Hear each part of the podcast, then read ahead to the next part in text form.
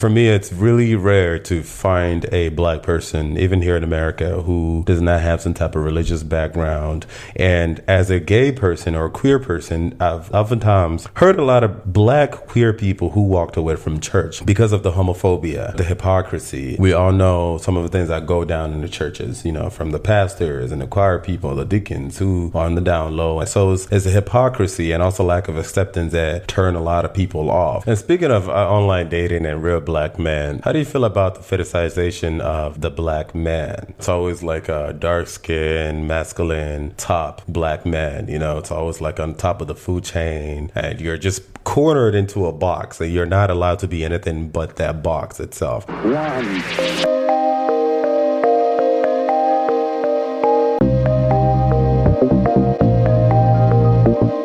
Hello again, everyone. Welcome back to another episode on Let's Talk About Us with Uche. I am your host, Uche. Thank you so much for joining today. If you're returning, thank you, thank you. If this is your first time listening on podcast, please make sure to download, share with your friends and family. If this is your first time on YouTube, also please share with your friends and family. And please do not forget to hit that bell notification so anytime I upload a video, you'll be the very first to be notified. Thank you and welcome. Today, I have the honor to host someone very inspirational to me. I got the opportunity to not formally meet, but um, we met virtually a few months ago. I also had the privilege of being invited to his platform, and he interviewed me, one of the most profound people I've met in 2022, Mr. Eric Woodby. Thank you so much for joining today. Could you please uh, introduce yourself? Well, thank you so much for having me and for that great introduction. no pressure. You want to tell um, the audience a little bit about you, or you want me to yeah. spill the tea? Um, the platform that you were talking about is our Black Gay Diaspora podcast, which is for LGBTQ plus Black LGBTQ plus professionals across the globe, sharing about their lives and their professions in their respective countries. And yes, I was also very honored to speak with Uche a couple months ago.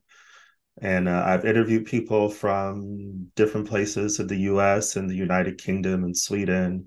Um, recently in Italy, didn't know there were Black gay people in Italy. So it's been a really exciting journey coming up on almost two years in April.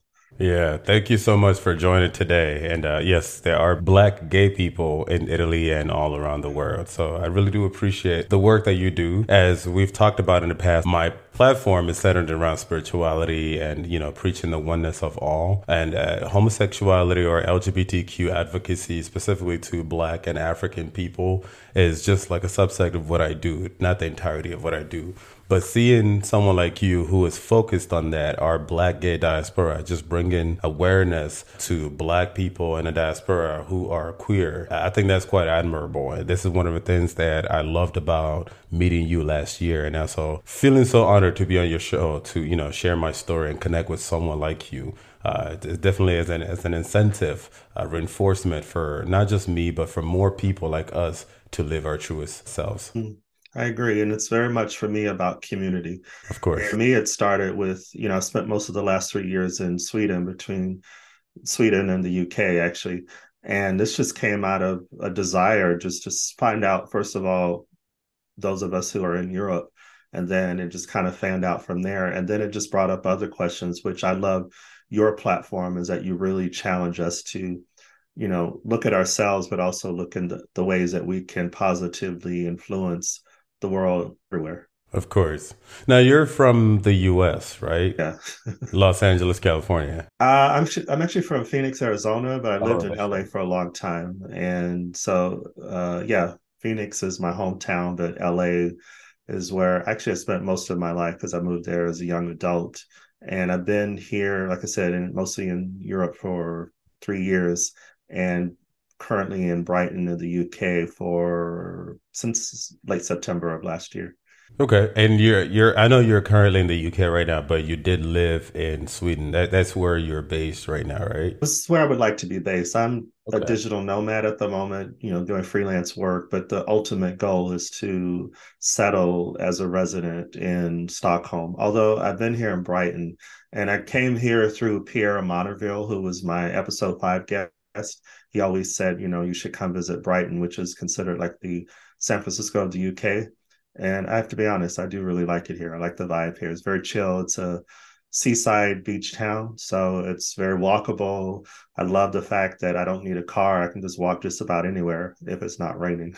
And do you have any plans to move back to Sweden? Because I'm a nomadic person at the moment, I have to leave after a certain time. So I plan to return to Sweden in the early spring. Okay. Do you have any plans to come back to America anytime soon? Not to live. I was back last year for seven months, the first part of the year, and it was good because I got to see family and friends and actually got to travel a bit more across the country just through not seeing people for a couple of years. When I came back and people knew I was back in the US, they're like, you have to come see me. So I was briefly in Texas on San Antonio and then a friend of mine, originally from Atlanta, he moved back there years ago, and I got to see him. We hadn't seen each other in a long time. And then, of course, um, LA and Phoenix, and then seeing some family on the East Coast in Maryland and New York. Okay, that's good. And whenever you're back in the US, it would be nice to see you in person. Or if I'm in Europe or whatever country you're going to be in, you know, it'd be nice to put an actual physical face to the name. It seems like a pretty cool person. Uh, same here. So anyway, Eric, welcome to my show, and thank you for having me on your show when you did. I listened to that episode so many times because it's by far one of the, my my favorite guest interviews that I've done. You know, like where I went to somebody else's show. I feel like I poured out my heart, my body, and my spirit. I'm, I'm going to try to attach a link down below for anyone who is interested in listening to that episode. Like I said, it's one of the most profound episodes that I've done where someone invited me to their show. I remember something that you mentioned on that show is when you came out of the closet. It felt right to come out, but then it didn't really feel so right. It's like, now what? I feel like this is something that a lot of us struggle with. Me personally, I've definitely made peace with my sexuality. A whole lot of things about me, I've definitely made peace with that for a long time. But then there's always that, now what? Feeling that comes out. And I feel like a lot of that comes from the fact that a lot of us don't even know what being queer is, being gay, lesbian, bisexual, because there's not a whole lot of positive image on queerness out there. And the education that is out there is so entertainment driven and also so white centered. So a lot of people like us, black people and black people in diaspora or Africans or Africans in diaspora, we don't fit in there. Now we're dealing with racism, we're dealing with homophobia, we're dealing with other struggles of being black and queer, especially here in the West where we are not the majority, we're not the preferred. Do you want to touch up on that as to how that that felt when you first came out? Yeah, actually I just had a similar conversation this past week, but I think it was just a community. I was hoping to instantly find a community based on media, based on what I had been seeing on television and a few films at the time when I came out in the late 90s. But um, to your point, yeah, I was kind of caught up in it for the first couple years, like just the whole thing of I was admitting to myself that I'm gay, and I was really riding on that high. But once that started to die down, and I started to really focus on the world around me at the time, because I didn't plan to move to West Hollywood. I just so happened I was uh, you know, I had to move. I was in a living situation that I wanted to get out of. And so I found a place in West Hollywood. And, you know, there's some great, in some ways, community there. But yeah, like I said, after a couple years, once the dust started to settle and I started to really focus, I was like, well, where are the other Black gay, you know, specifically at the time, men? And then thankfully, I had a friend at the time who gave me a proper tour of LA gay life and took me to uh, there was a club for years that was i think one of the oldest clubs in the us for a long time.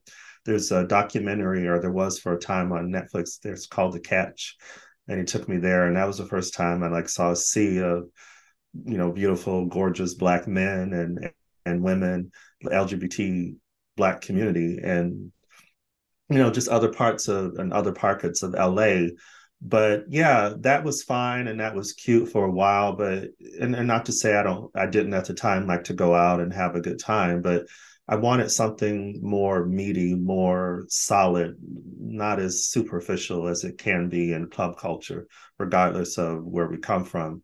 And so yeah i was just kind of hungry for that and you know, I love reading those types of things. I, am a writer, but I just wasn't really finding it, or it took me a while to really find my people. Mm. And how old were you when you came out and started this journey? I was 28. 28. So would you say that's a bit later or early? Oh, good question. Um, I thought it was late. Some people I know come out a lot later. I mean, you're younger than I am. I know, depending, you know, as the generations move forward, we tend to come out a lot younger.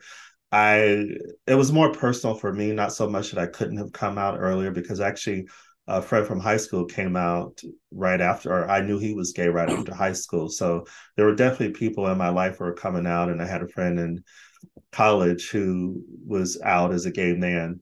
But at the time, I just wasn't ready for that. I, I wasn't ready to sit still long enough to accept that part of myself. And you know, and unpacking things over the years. Some of it was I, I didn't really grow up in a consistent, really religious background, but definitely um, not being told that gay is wrong, but that it wasn't the ideal and uh, those types of things, and more of the pressure on myself because I was this kid who was really determined to be the best little boy in Arizona and I was good in school and I was very book smart, but um, being gay didn't really fit into who I thought I should be. I, I, definitely resonate with a whole lot of those, and I'm sure a lot of people listening and watching right now definitely can relate.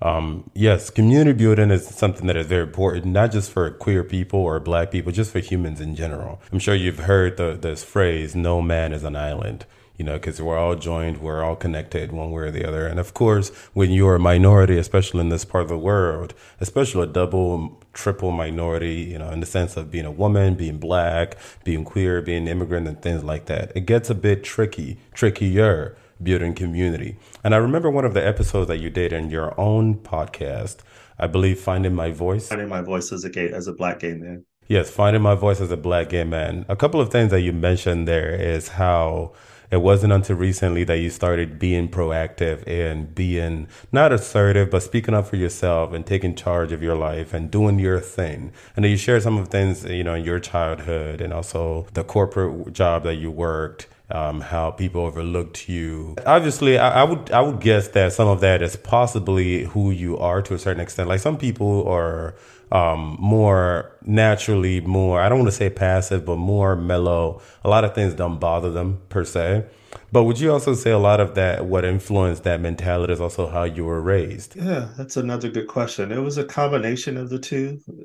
I, I grew up in a family where, you know, my immediate family, we're all pretty, never thought of us as mellow. How always thought of us as quiet. But yeah, I guess kind of a mellow set uh, people that were most comfortable, or I should say, I most comfortable in smaller group settings. I do love to talk, and that's been one of the gifts of this platform is that I love to discuss, but I, I never considered myself and a super gregarious person. But yeah, my family life, we were pretty insular. We pretty much kept to ourselves. We also moved around a lot, which I think added to it because I never really felt uh, I was in a community long enough to kind of get to know myself in some ways.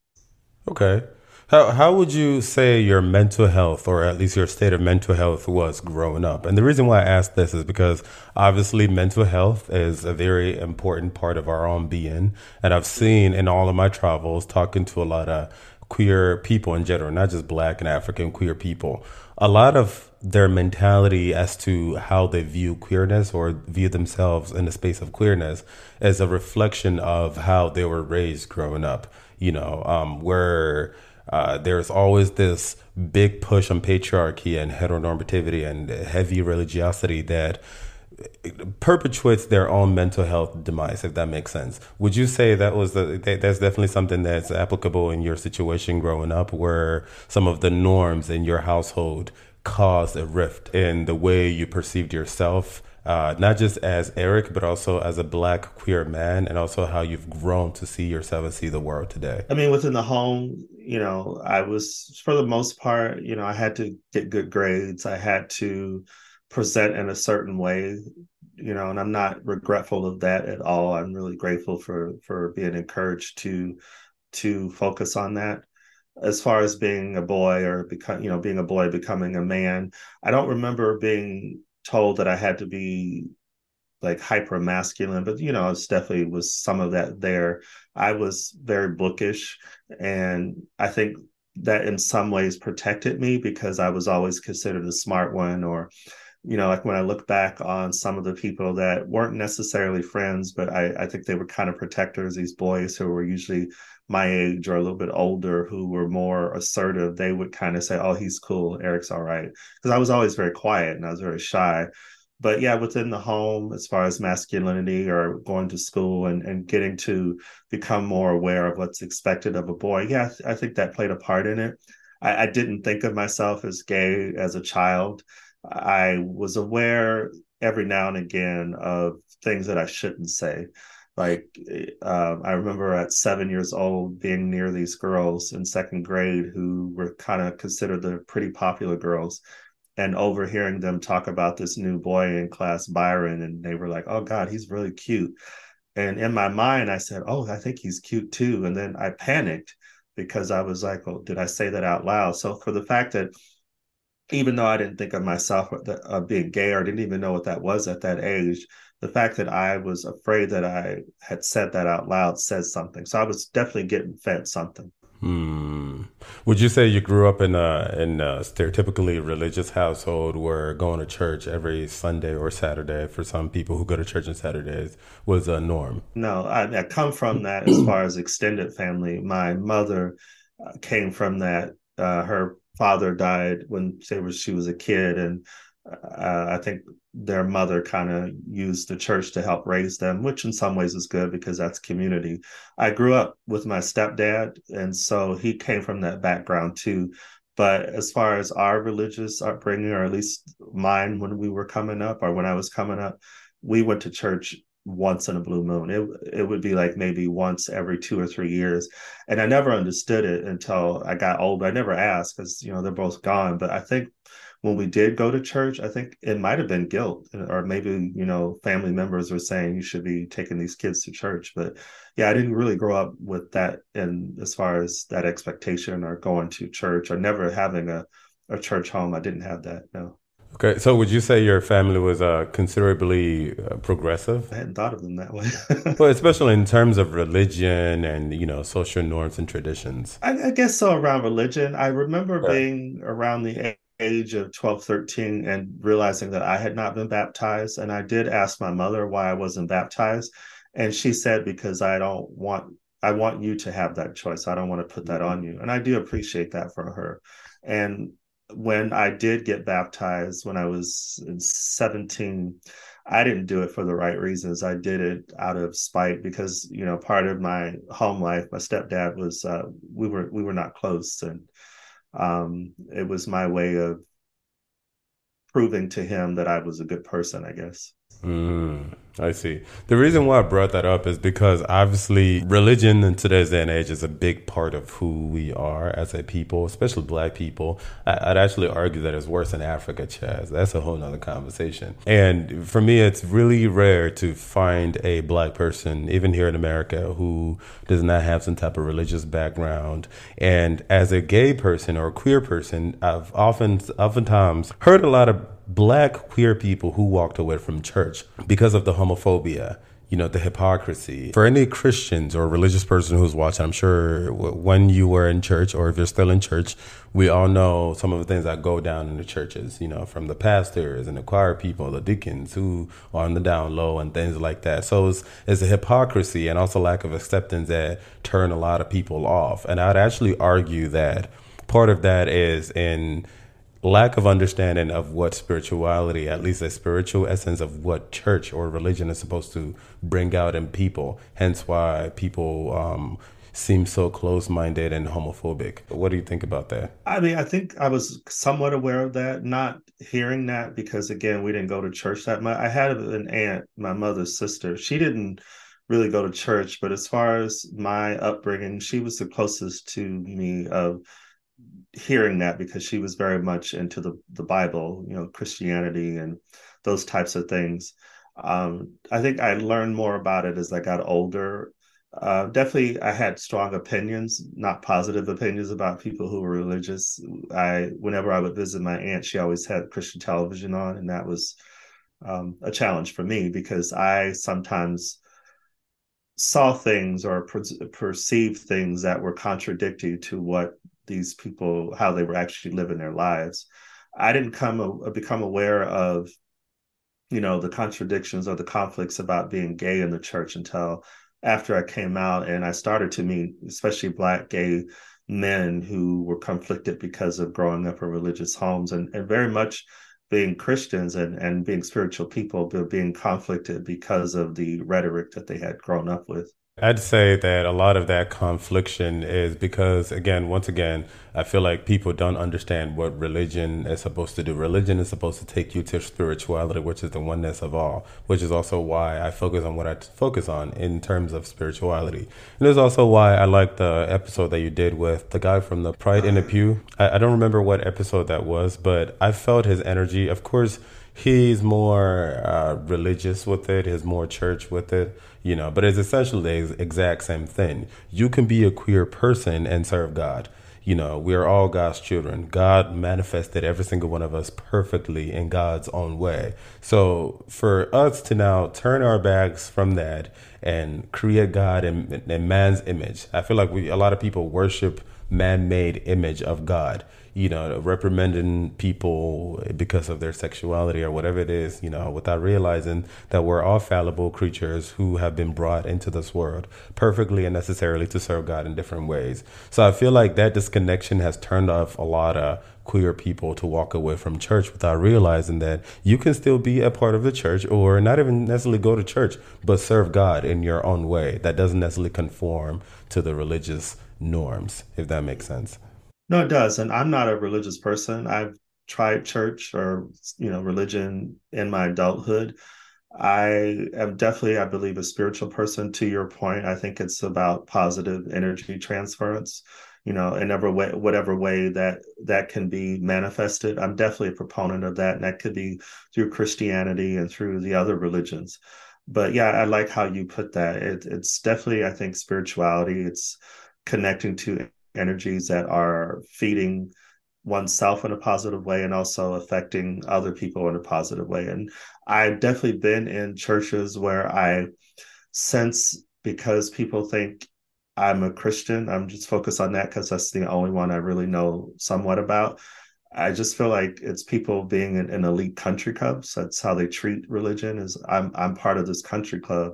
You're not a member, therefore you don't belong, or you don't follow the rules that I think you should follow, then you're going to hell. And you know, a lot of that stuff that they talk about, I don't think, and that's something I I like that you quote actually from the Bible because especially around the policing of women's bodies, you know, they talk about a woman should wear a skirt this length or whatever, and I'm like, well, that's generational. I mean, there was a time where if a woman showed her knee or her ankles, she was going to hell. So really do your research. That's yeah. what I would say. One of the things that we struggle with, like I mentioned earlier, we both mentioned earlier, is finding who we are, making peace with who we are, and community building in terms of chosen family. And uh, for anyone who's been watching me for a while, chosen family is something that I've talked about a lot that is very important like i said earlier no man is an island how would you and, and this is this is a problem this is a big problem on its own i've, I've mentioned this in previous episodes how a lot of gay people or queer people get together. There's not a whole lot of substantial, there's not a whole lot of substance joining them together.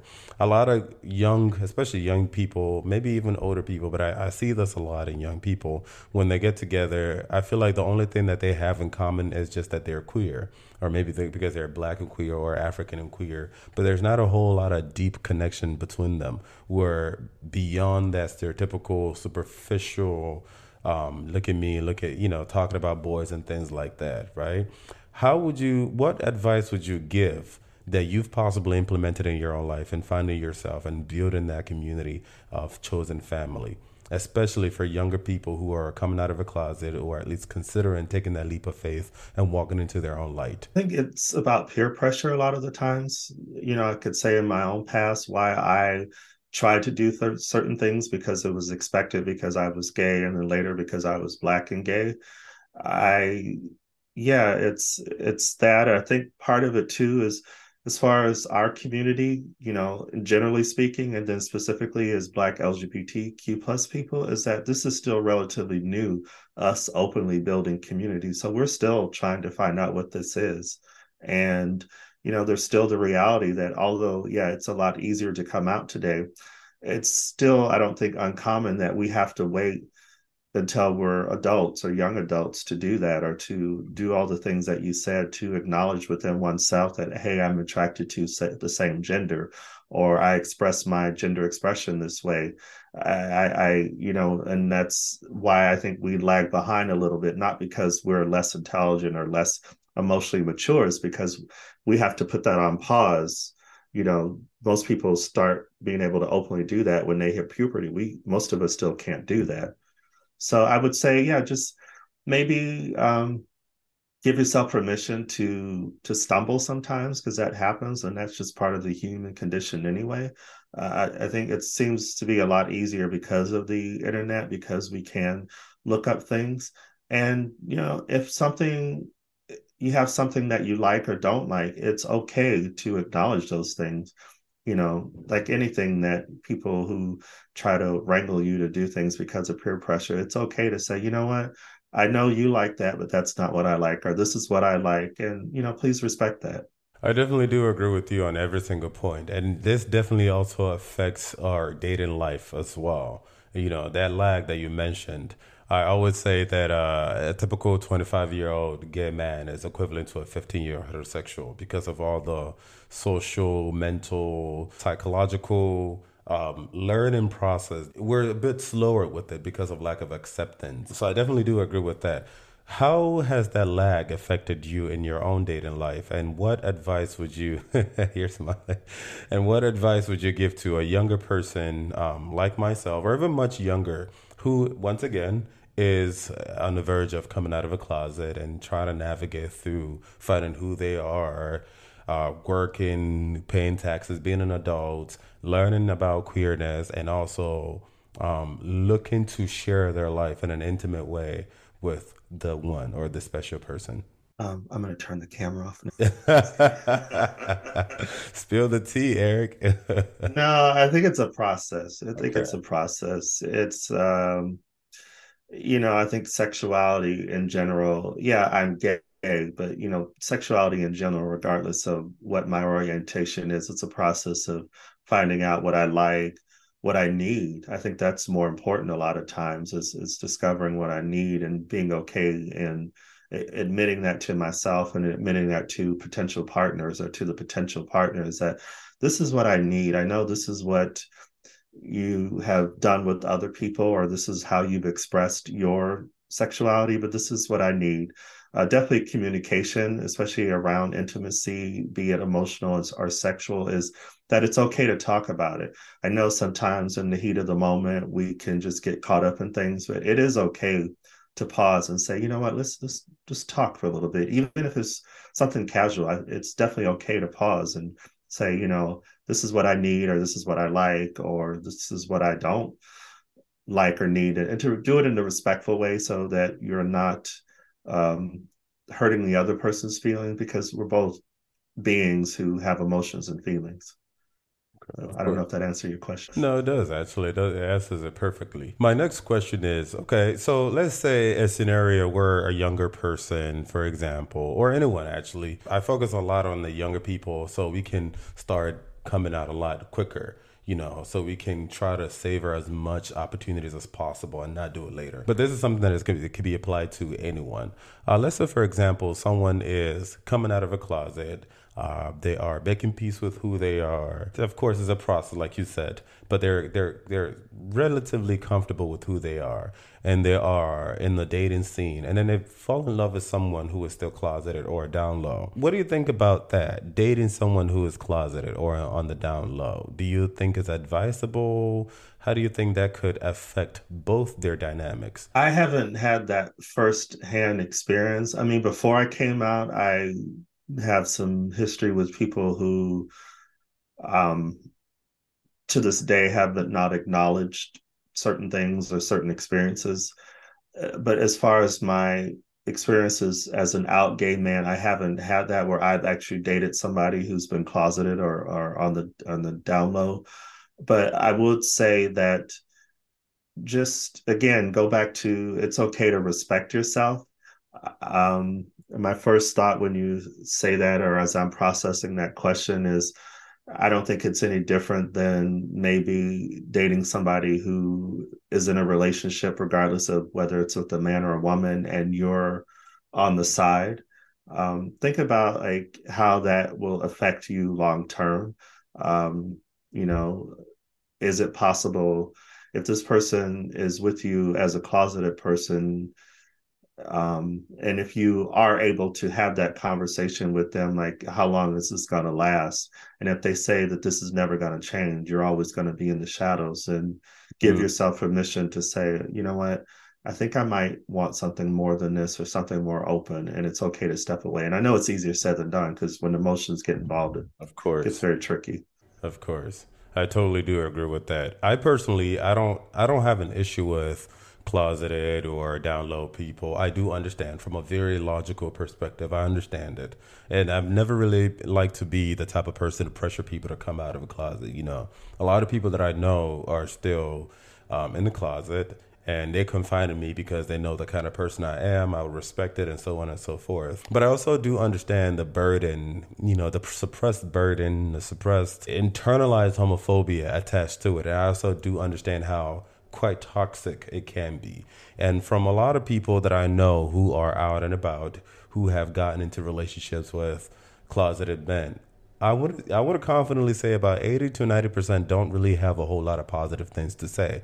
And which is also understandable because community building you know like you want to life is stressful as, as it is right now. You want to be around people who can strengthen you and you strengthen them um, especially as a black queer person. And if the your significant other the your better half some people will call it is not even comfortable with who they are how are they going to catch them and catch me? So it's sort of like walking on one leg if that makes sense.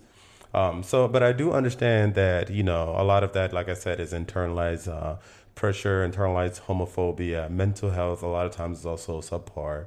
My question to you is Do you think that we are doing enough within the, not just the LGBTQ community, because when I say the LGBTQ community, a lot of it is white dominated, but within the black LGBTQ community, do you think we're doing enough to push for mental health? mental health awareness where people can actually feel comfortable being themselves, coming out, having these conversations, not just within the black context, but within the black LGBTQ, are we doing enough? Do we have enough resources, especially for, say, like an 18, 19, 20 year old kid in college who may not necessarily have the luxury of having formed those um, uh, chosen families or even have the luxury of having mom and dad to lean on where they can pursue their own? their own path and their, and the, uh, for themselves? I think we're on the road to it. I mean, okay. you're somebody who's being open about it. I interviewed another person, Sean Wallace, here in the UK in London, who's you know being more vocal about it. I think we're on the road to it.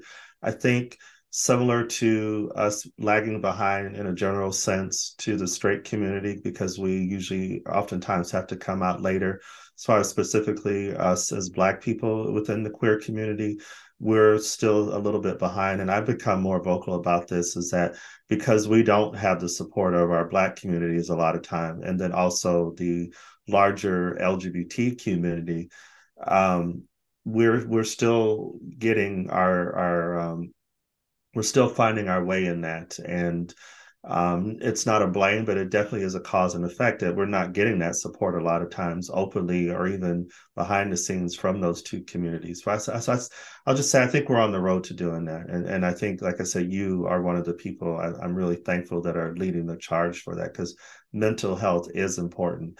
Yeah, coming out for me was initially about oh I'm attracted to my same gender but regard if I find the man of my dreams tomorrow, if I'm not okay within, it has no value.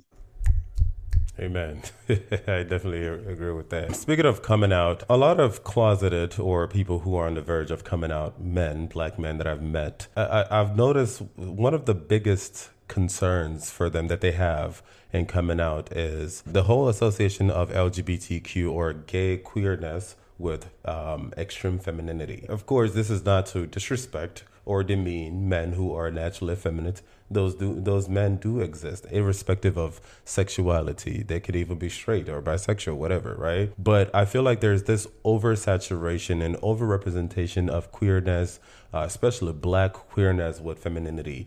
And like I've always said on my platforms, I believe that the effeminate gay men are actually minorities um, which is why it's easier to spot them. But the vast majority of gay and bisexual men are as masculine as you and I. How, what message would you give to closeted men or gay men who their issue coming out is because they don't want to be associated with an effeminate, flamboyant man and and have people put them in that box of where it's a threat to their being and a threat to their own a threat to their own masculinity uh, starting with myself personally it's accepting the parts of myself that may not be deemed as you know traditionally masculine uh-huh. and learning and accepting that that that's uh, cultural in some ways, especially being here in Europe. You know, as you know, in the States, we can tend to be more hyper masculine in some ways and finding out that just because I may cross my legs a certain way or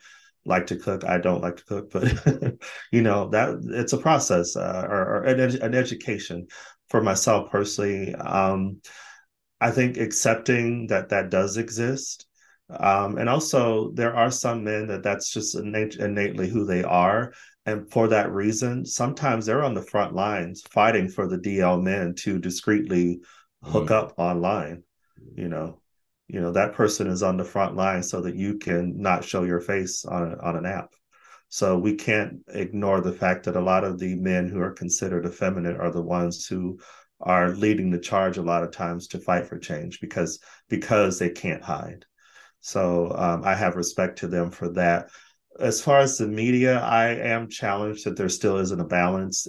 I perceive this is just my opinion that um, the powers that be in media seem to be still more comfortable or our queerness as black men in particular is more palatable if it's encased in um, hyper femininity mm. and i would definitely like to see a balance in that to see to your point of seeing more of us who are like you or like me or like the whole rainbow spectrum of, of how we can present Mm-hmm.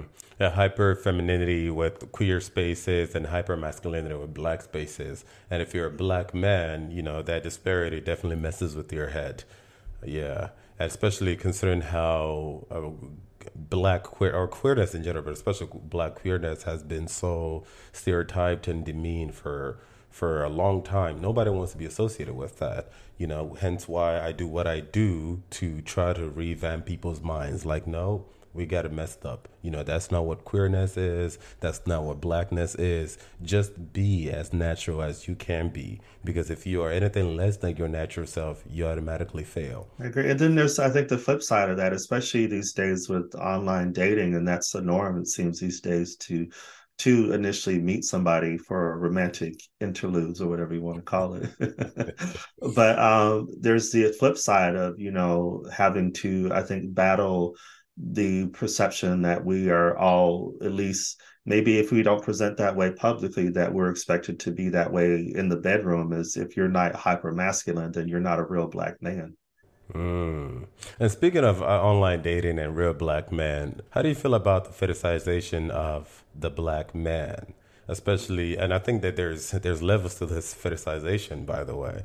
You know it's always like a dark skin masculine top black man. You know, it's always like on top of the food chain, and you're just cornered into a box that you're not allowed to be anything but that box itself. And I'm not saying that they, you know other races are not fetishized as well. You know, I'm sure Asian men are fetishized in their own way. White men are also heavily fetishized, and so on and so forth.